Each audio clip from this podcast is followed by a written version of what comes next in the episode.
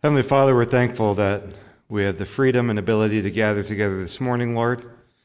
We ask a blessing upon our gathering, Lord, upon the reading of the word, as we've already been blessed from the singing in this day together, Lord, and the Bible class lesson we could participate in, Father. And we pray that we would continue to be blessed from thy word, that thou wouldst give us instruction, Lord, that we can connect with thee, become closer to thee, Lord. And we pray that thou wouldst help us to rely on thee, to turn towards thee, Father, to cry out to thee. And we pray, Lord, thou be with those who were unable to be here today, Lord. Those who truly had a desire to be here but were unable to, we ask thou uplift them, Lord, comfort them, and be with them in this day, Father. And now we just ask thou help clear our thoughts, our minds, Lord. We pray that we can focus on thee and the message thy Spirit would have, Father. And perhaps that message may be different for each of us individually. And we pray that we can uh, focus, open our hearts, and be receptive to that. And we pray these things in Jesus Christ's name. Amen. I'd like to turn this morning, the Lord's help, to Psalm chapter 40.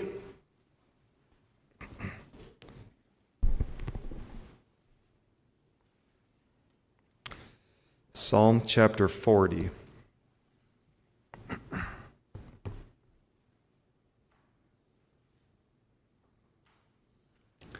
I'd like to uh, read the entire chapter.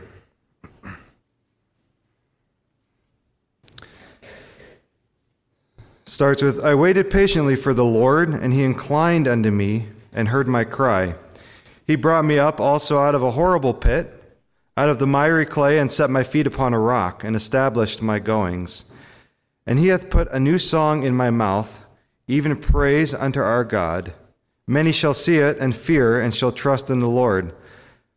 Blessed is that man that maketh the Lord his trust, and respecteth not the proud, nor such as turn aside to lies. Many, O Lord my God, are thy wonderful works which thou hast done, and thy thoughts which are to usward. They cannot be reckoned up in order unto thee, if I would declare and speak of them. They are more than can be numbered.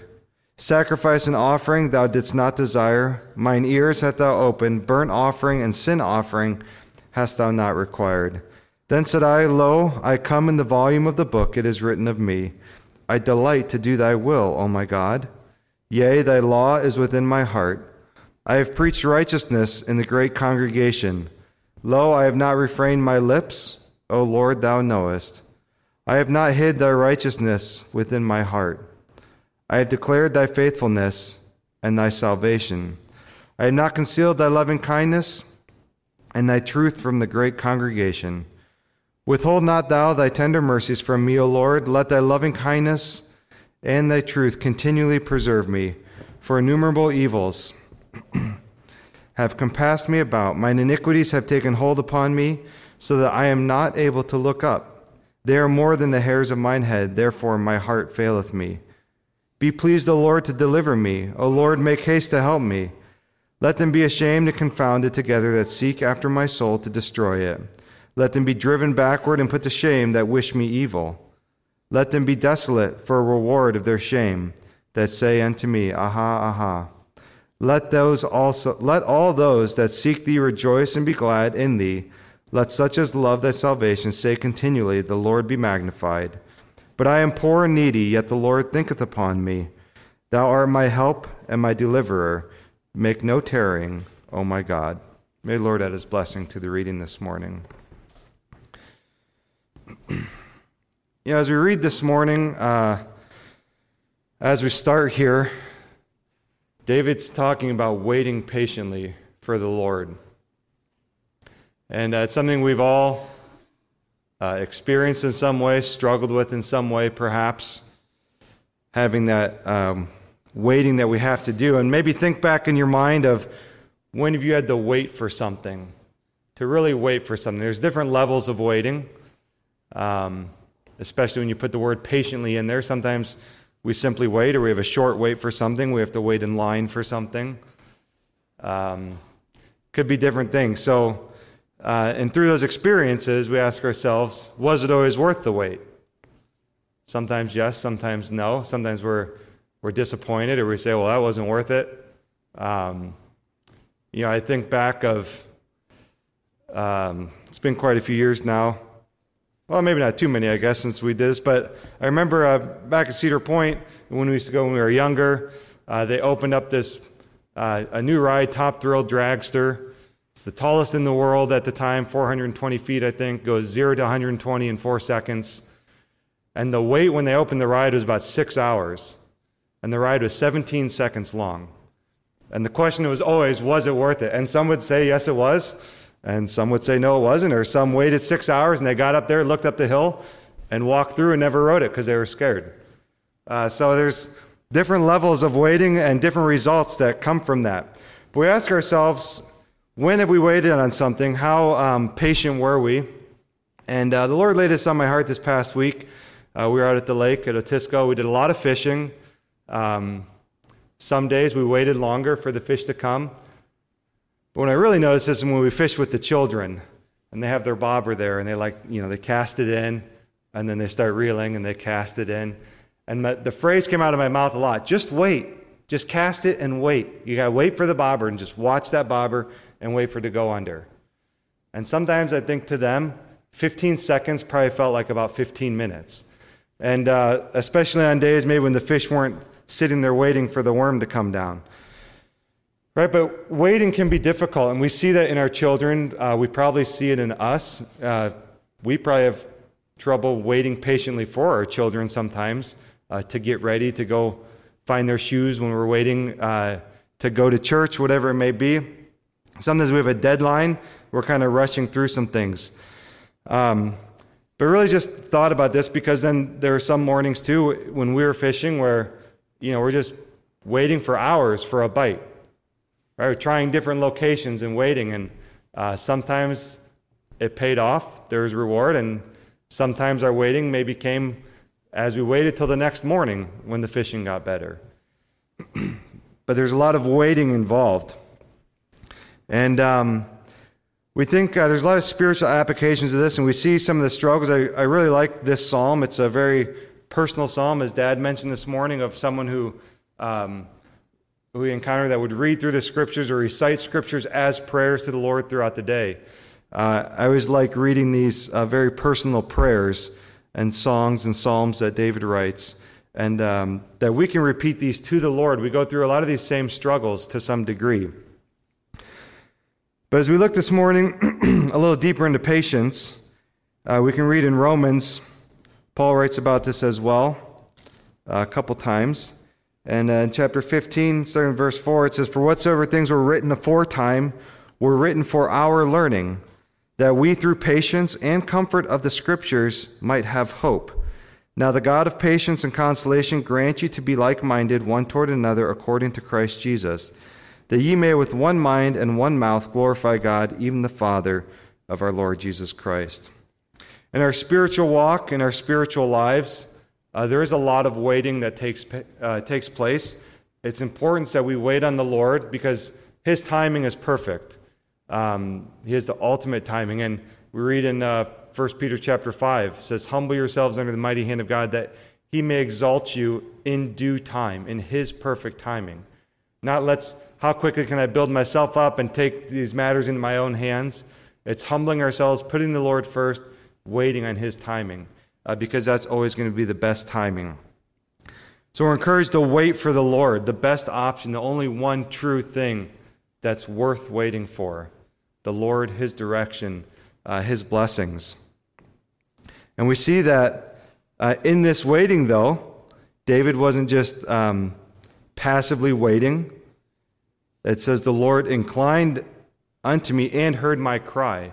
He was crying out to the Lord, sharing his, his uh, deepest thoughts, desires, struggles with the Lord as he was waiting.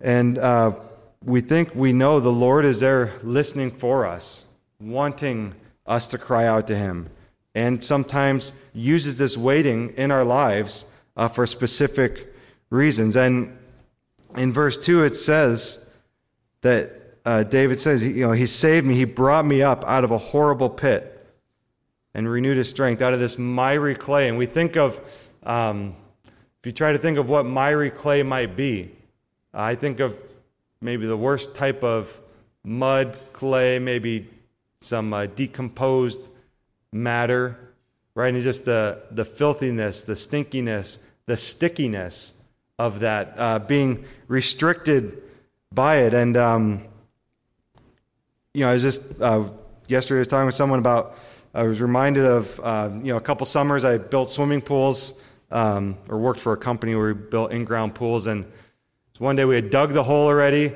and then it rained for two or three days straight. And we went back to that and we were trying to uh, dig the mud out um, and walking around to try to get to certain locations. And, and, five or six times that day, I would kind of forget what I was doing and uh, not focus on my steps. And you go to lift your leg out, the, you know, the mud's around your boot up to your ankles, and you can, I could feel the socket of my hip kind of pull out a little bit. And, and it was painful, but it also it made me stop right away. But when I read this miry clay, that's the image I go to. It, it just pulls you down. It keeps you confined, keeps you stuck. And, uh, and it's painful, it's unenjoyable. And we see where David's writing this from the place in his heart, uh, the place in his life, right? And we've all probably gone through experiences, and, and might be an experience right now where we feel like we're stuck in this miry clay, where it's always down, always feel like we're dragged down. We try to move forward, it's pulling us back. Uh, we feel like we, you know, can't get out of this this dark pit, right? We're just like a constant cycle of something, you know, always happening, one thing after the other, and um, and we're crying out to the Lord, or, or we need to be crying out to the Lord if we're not.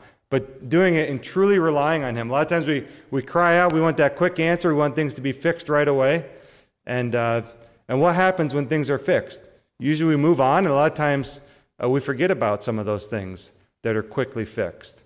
Right? But we know if there's a moment in our life where we've gone through something for a while, it's not easy to forget. And we remember uh, how the Lord worked through us in those times. And maybe this miry clay could mean different things for different people at different stages of life here. Um, you know, it could be different temptations or struggles that you have, or, um, you know, for us as believers, could just be a, a time where we're struggling spiritually or feel like uh, maybe we're a little disconnected from the Lord, and uh, maybe we're not putting in the time and effort to have a close relationship with Him. Um, maybe physically, we're going through some some strong illnesses that are difficult to get through, and, we're crying out to the Lord. Um, you know, for the unbeliever, you might just feel in darkness alone, struggling to to connect with the Lord, uh, to make the commitment to the Lord and you're in this, this miry clay and you just feel kind of stuck, like, I can't get out of this.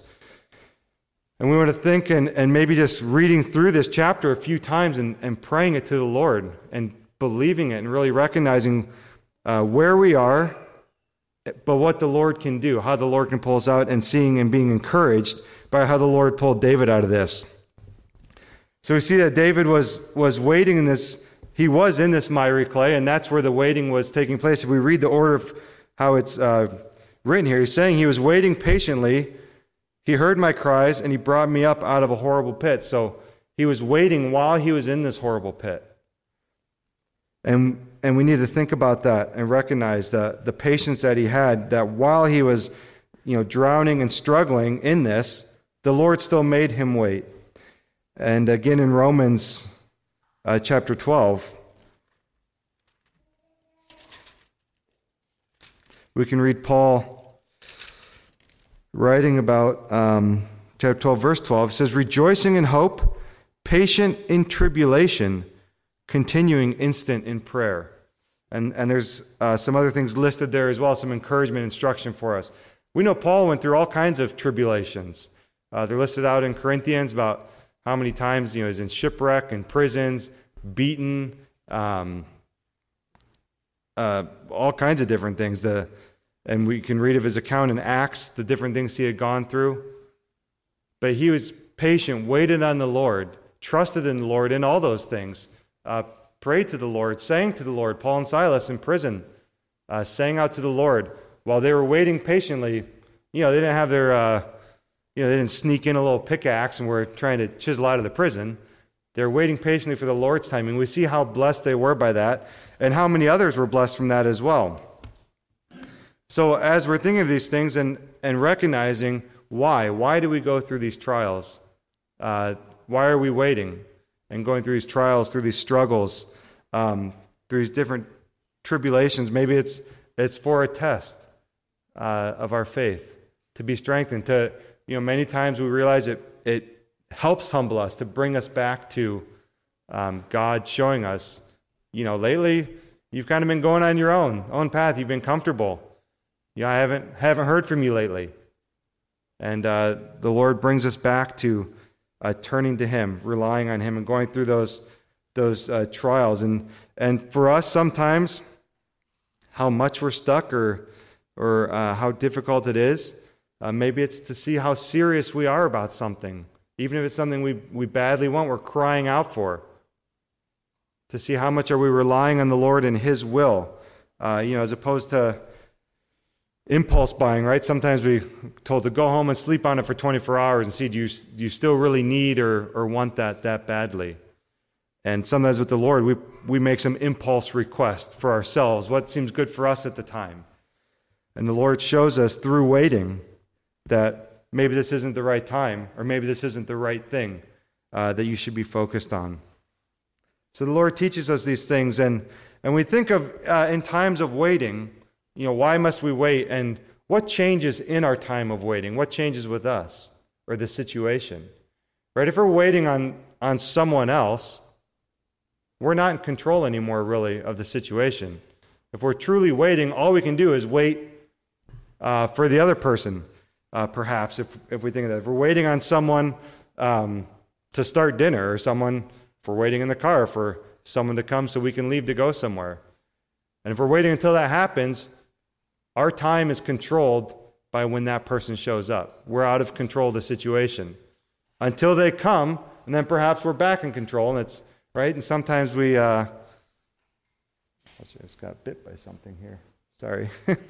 uh, sometimes, you know, we're out of control of the situation, and um, and when we're back in control, when we're done waiting, then we decide when to move on, when to go on to the next thing, and um, you know, and the same thing with the Lord, right? When we are waiting on the Lord, we should be waiting on and putting Him in control. We should be out of control as we're waiting, um, out of control of the situation, not making all the decisions and, and moving in our own timing, but relying. We're really forced to trust God and rely on Him and wait for that timing. Uh, but understanding and recognizing that His timing is best, we also have to realize that when the waiting period is over, we need to be ready to go and, uh, you know, do what the Lord is guiding us to do and leading us to do. so as we wait on Him, recognize His timing is best, um, we need to rely on Him. And, and we read in Bible class this morning about, uh, you know, some different things had tied in to this as I was listening that, uh, you know, Samuel was given the direction to go anoint a king. Um, right, to, to go anoint David. And um, first of all, it seemed like he was waiting for a while. What did God said to Samuel? You know, why are you still, how long are you going to mourn over Saul? You know, how long are you going to wait to get over this? Like, let's get going. Let's go pick a new king. The time is ready. Move on. And uh, so Samuel went, went to Jesse, uh, to the family. They went through a long list of brothers that came. And um, what did he say then in 1 Samuel 16, uh, there is one where he said, Are these all thy children? And Jesse said, There remaineth one yet, the youngest, and behold, he keepeth the sheep. And Samuel said to Jesse, Send and fetch him, for we will not sit down till he come hither. We're going to wait for him. Because Samuel had an inclination. I didn't find the one that the Lord's laying in my heart in any of these other brothers, so we're going to wait for the right one. And imagine if Samuel would have rushed on be like, My schedule's getting pretty full here, I got to get back. Like, let's just, you know, this one, this one looks like he could probably do the job. No, he waited until the one came that the Lord had in mind for the Lord's perfect timing. And uh, maybe even that time of waiting affected Jesse, affected the other brothers. Um, this time of waiting uh, gets our thoughts going, sometimes for the good, sometimes depending on how we let that waiting period go. Sometimes it can do some things to us while, while we're waiting. We need to be careful of that. But we see the Lord's timing uh, was best. And I was also reminded as I was sitting here this morning uh, singing before Bible class, it's uh, been about 15 years and two or three weeks since we stood up here in front of the pulpit and got married in this church. And uh, thinking of the time that, you know, before I put the proposal through to Bethany, there's times where I was waiting on the Lord to, to know for sure, right? That's a, a big decision. We know marriage is a big decision. And, uh, you know, July-ish of the year before, I was pretty sure. And then September came around and I was more sure the Lord was revealing some things to me. And then uh, January came and it was, uh, the waiting time was over and the Lord showed me a verse to tell me to get going. Uh, Numbers 14, it says, And the Lord said unto Moses, How long will this people provoke me, and how long will it be ere they believe me for all the signs which I have showed among them? We see the Lord here kind of getting annoyed with the Israelites in a way. You know, what else do they want? How long are they going to keep waiting and asking for more and more signs?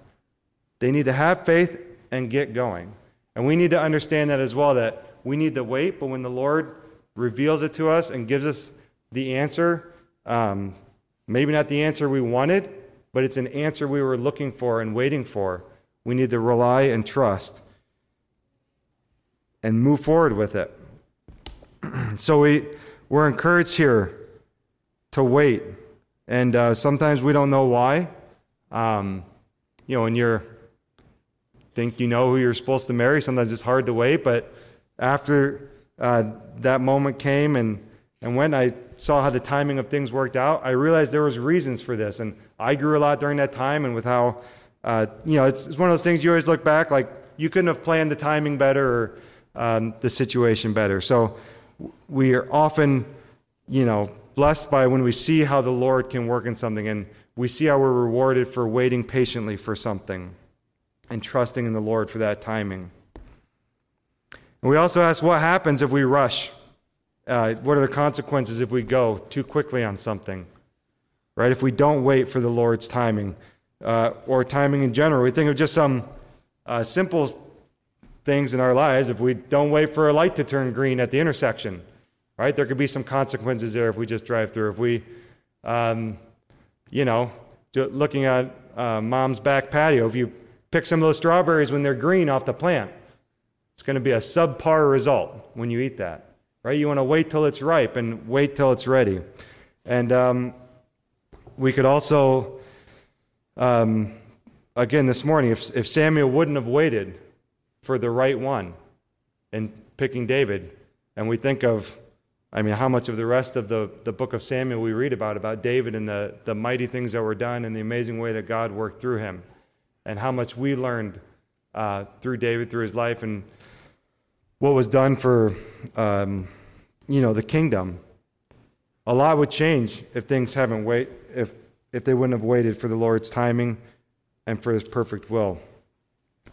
Also, we read in Acts, the very beginning of Acts, Acts chapter one, verse four. What were the apostles told to do after Christ had resurrected? Er, um, right before Christ had resurrected? What did he tell them? the disciples, being assembled together with them, commanded them that they should not depart from Jerusalem, that they should wait in Jerusalem. And then it says, But Jesus Christ says, Wait for the promise of the Father, which saith he, Ye have heard of me. For John truly baptized with water, but ye shall be baptized with the Holy Ghost not many days hence. In verse 8, ye shall receive power after that the Holy Ghost has come upon you, and ye shall be witnesses unto me both Jerusalem and Judea and Samaria. They were to sit there and wait, wait for the Spirit. And that was a, a moment of growth for them, and to wait for something so great, not even understanding at the time what they would be able to do with the power of the Spirit. And then the next, what is it, 28 chapters, I think, in Acts, we read the amazing things that the Spirit did through them and how the, the gospel spread. And um, from that waiting, imagine if they would have just tried to go out and kind of do things on their own. How, you know, what number of, of what would the number, the count of the churches be without the Spirit working through them, with them taking things into their own account and trying to do things on their own? We think of uh, perhaps the subpar outcome from that might have been and uh, how things might have been different. So it's important that we recognize uh, the waiting aspect in our lives, waiting on God.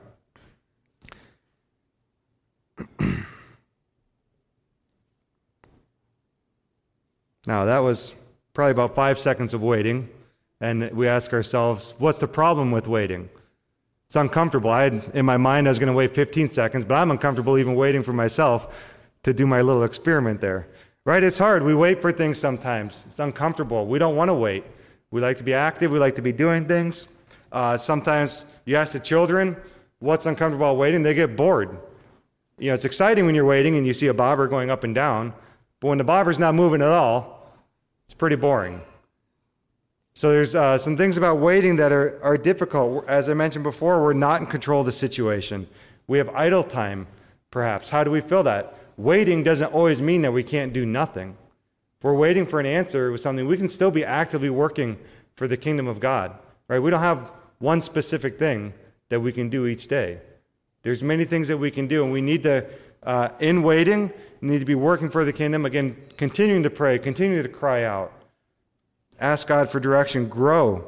Grow in the Word, in prayer. Uh, another problem is sometimes we become impatient and then we try something else, right? Uh, we maybe try, and sometimes we've tried and tried and tried and failed, and then we realize I need to just wait and let the Lord show me what I need to do and, and wait for His timing to line this all up. We see the result of waiting that David writes about here says, He set my feet upon a rock in verse 2 and established my goings. He hath put a new song in my mouth, and even praise unto our God. Many shall see it and fear and shall trust in the Lord. The result of waiting here is he got pulled up out of that muck and mire, set on solid rock, cleaned his feet off, could walk freely, could move about, just feeling the chains being uh, taken off, right? And we, we think of that when we are lifted up out of our bondage of sin, when we recognize what the shed blood of Jesus Christ does for us, how it lifted us out of that pit, that burden that's taken off us, if we realize that burden was on Christ on the cross. And what an amazing blessing that is to feel that. And we see here, even David in this moment is feeling that put on solid ground.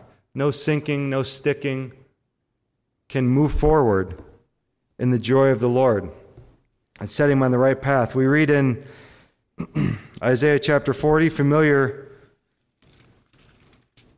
verse in verse 31 But they that wait upon the Lord shall renew their strength. They shall mount up with wings as eagles. They shall run and not be weary, and they shall walk and not faint. That renewed strength when waiting on the Lord, giving that freedom to run in the direction that the Lord leads us and to do His work. And we see the blessings from that. And uh, there's a excerpt excerpt I found from a book. Uh, I have to admit, I, I didn't read the whole book. Those of you who know me know I'm not a big book reader. I have a lot of half read books.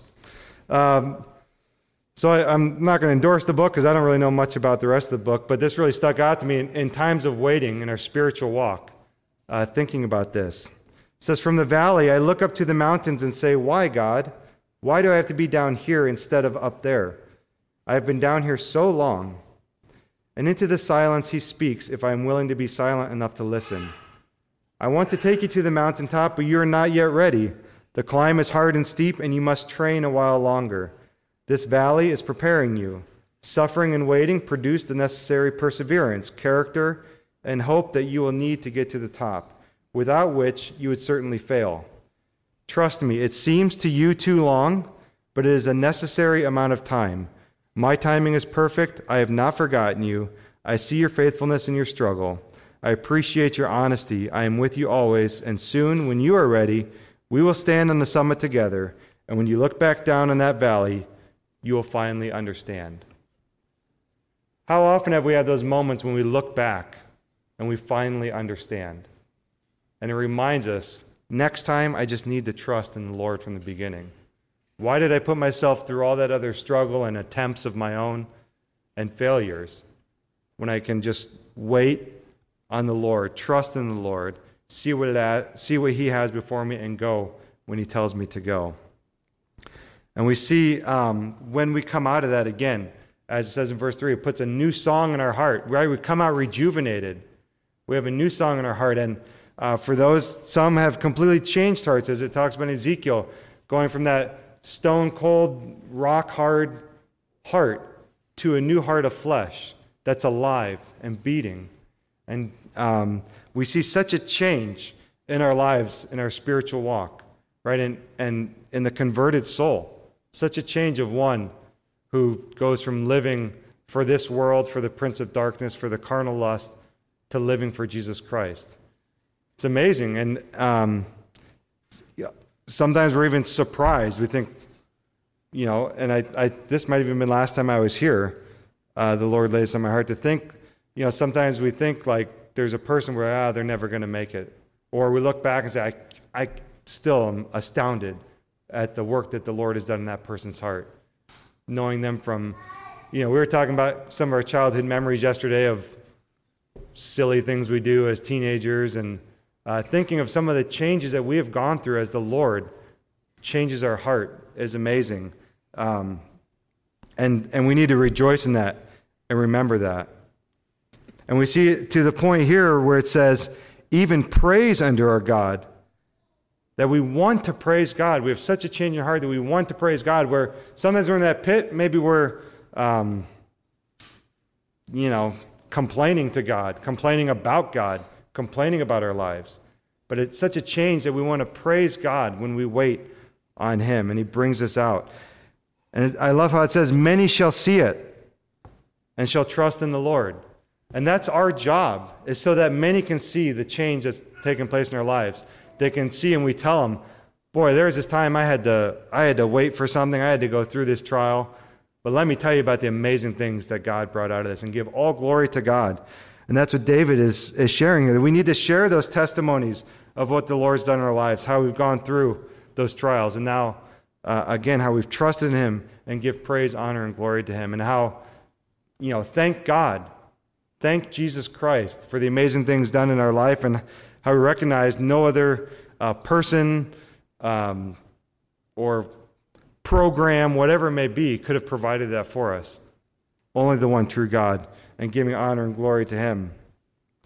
And uh, really, you know, this, this chapter here, this psalm then turns into a psalm of praise, talking of the Lord's wonderful works. And David's kind of showing how would we do that then? How do we give that praise? What are the things we can pray unto God? What are the things we can share with others as we're giving praise? So that we're verbally doing this, that the Lord uh, says, uh, Many, O Lord my God, are thy wonderful works which thou hast done, and the thoughts which are to usward. And uh, that's kind of an interesting phrasing, but if we think about it, the Lord's thoughts are to usward, are toward us. To think the Lord God, the creator of all things, takes time to think of us and put thoughts towards us and for the um, for the, the good of us, knowing the best for us, also then that can be used the best for the kingdom. It's amazing to think that um, the Lord takes time, has that care and compassion, that his thoughts are usward, are towards us. And it's humbling to think that. And we see the blessings here that it says they are more than can be numbered. And he continues on. Uh, if we even look down in verse 8, I delight to do thy will, O my God. And we read in Psalms chapter 1 today in Bible class in verse 2. Uh, that word delight, I came across that verse couple years ago, and that verse always stuck in my head. I delight to do thy law, to know thy law. Delighting in the word, delighting in relationship with Christ.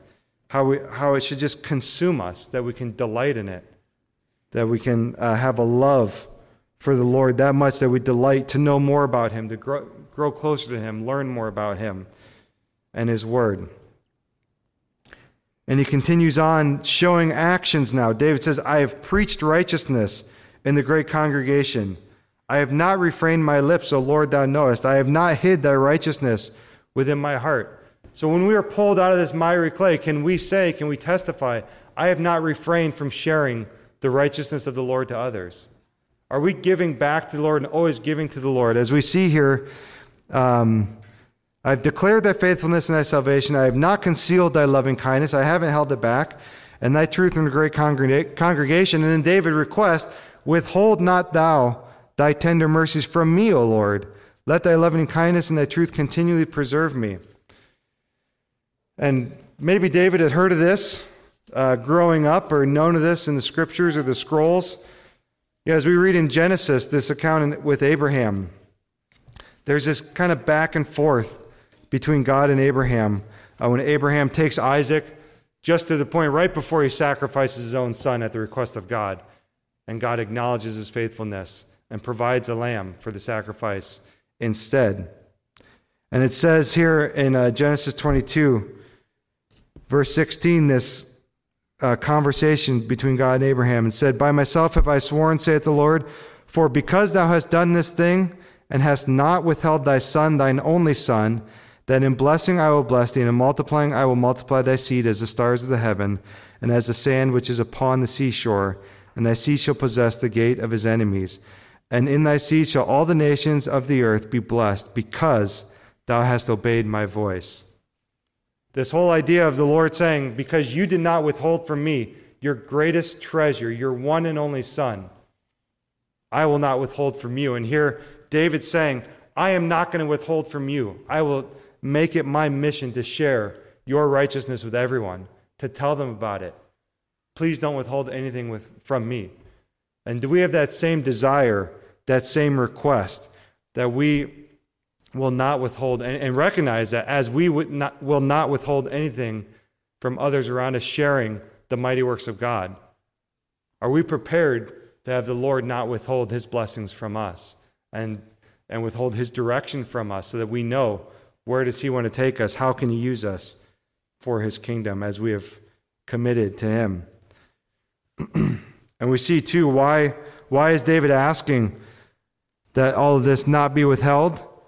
Because in verse 12, and as we sometimes struggle in our current situation in this current world, because for innumerable evils have compassed me about, mine iniquities have taken hold upon me so that I am not able to look up. They are more than the hairs of mine head, therefore my heart faileth me. So again, reflecting back on that moment, how do we feel when we're surrounded by the evils of this world? When we're surrounded by a situation at work or a decision we have to make or a stand we need to be willing to take? Do we feel like the evils around us are, are innumerable and we're back in that pit crying out to the Lord and saying, I need you to not withhold from me? And, and us having that confidence of the Spirit that we know we will not withhold from Him and uh, withhold and, and contain back His gospel message for others. So we have this prayer of deliverance and, and I like how David writes or be pleased, O Lord, to deliver me. I hope it brings you joy to deliver me. And uh, we think of the joy that the Lord has for his children that serve him. And are we pleasing to him? Are we that sweet smelling savor to him? And do our lives uh, show that? So it ends here uh, in wrapping up. David's asking, you know, to be uh, saved from those that that are attacking him, bothering him, and, and this could be, you know, those that attack our, our Christianity, our walk, but that they would be quieted. But here, let all those that seek thee rejoice and be glad in thee. All those that seek, all those that wait patiently, all those that rely and trust on that we can be glad in Him, that we can love His salvation, that we can say continually, say verbally, the Lord be magnified. Let us all be able to do that, to recognize where the Lord has saved us, that we can magnify Him. And asking ourselves as we look at this last verse, verse 17, says, But I am poor and needy. What does that mean? And, and again, different people that might be a different stage of life for you right now. We may be spiritually poor, spiritually needed, physically poor, physically needy. We may be a, a believer, but really at a point where we are needing the Lord to strengthen us. We may be so spiritually poor and bankrupt that we need the, the Spirit, we need Jesus Christ to come into our lives because you don't know Him. You have not uh, taken and accepted Him. And how does it finish? Yet the Lord thinketh upon me and thinking of who, who the Lord thinks upon, and, and again in Bible class, looking who the Lord used, right? The ruddy in countenance, little old David, the shepherd boy, right? And so, no matter how poor, how needy we are, as we looked at the care and compassion that the Lord has for us, says, Yet the Lord thinketh upon me. Remember, his thoughts are usward when we are willing to give all to him. Thou art my help and my deliverer. Make no tarrying, O my God. The Lord thinketh on you. So call out to him, cry out to him, whatever state you're in, and recognize and have the faith that the Lord thinketh upon you, thinketh usward toward us, has the best for our interest, and we need to rely, wait patiently on him, and he will deliver you. He will pull you out of whatever pit you're in. And that's my prayer for all of us this morning when we find ourselves in those situations. May the Lord add his blessing.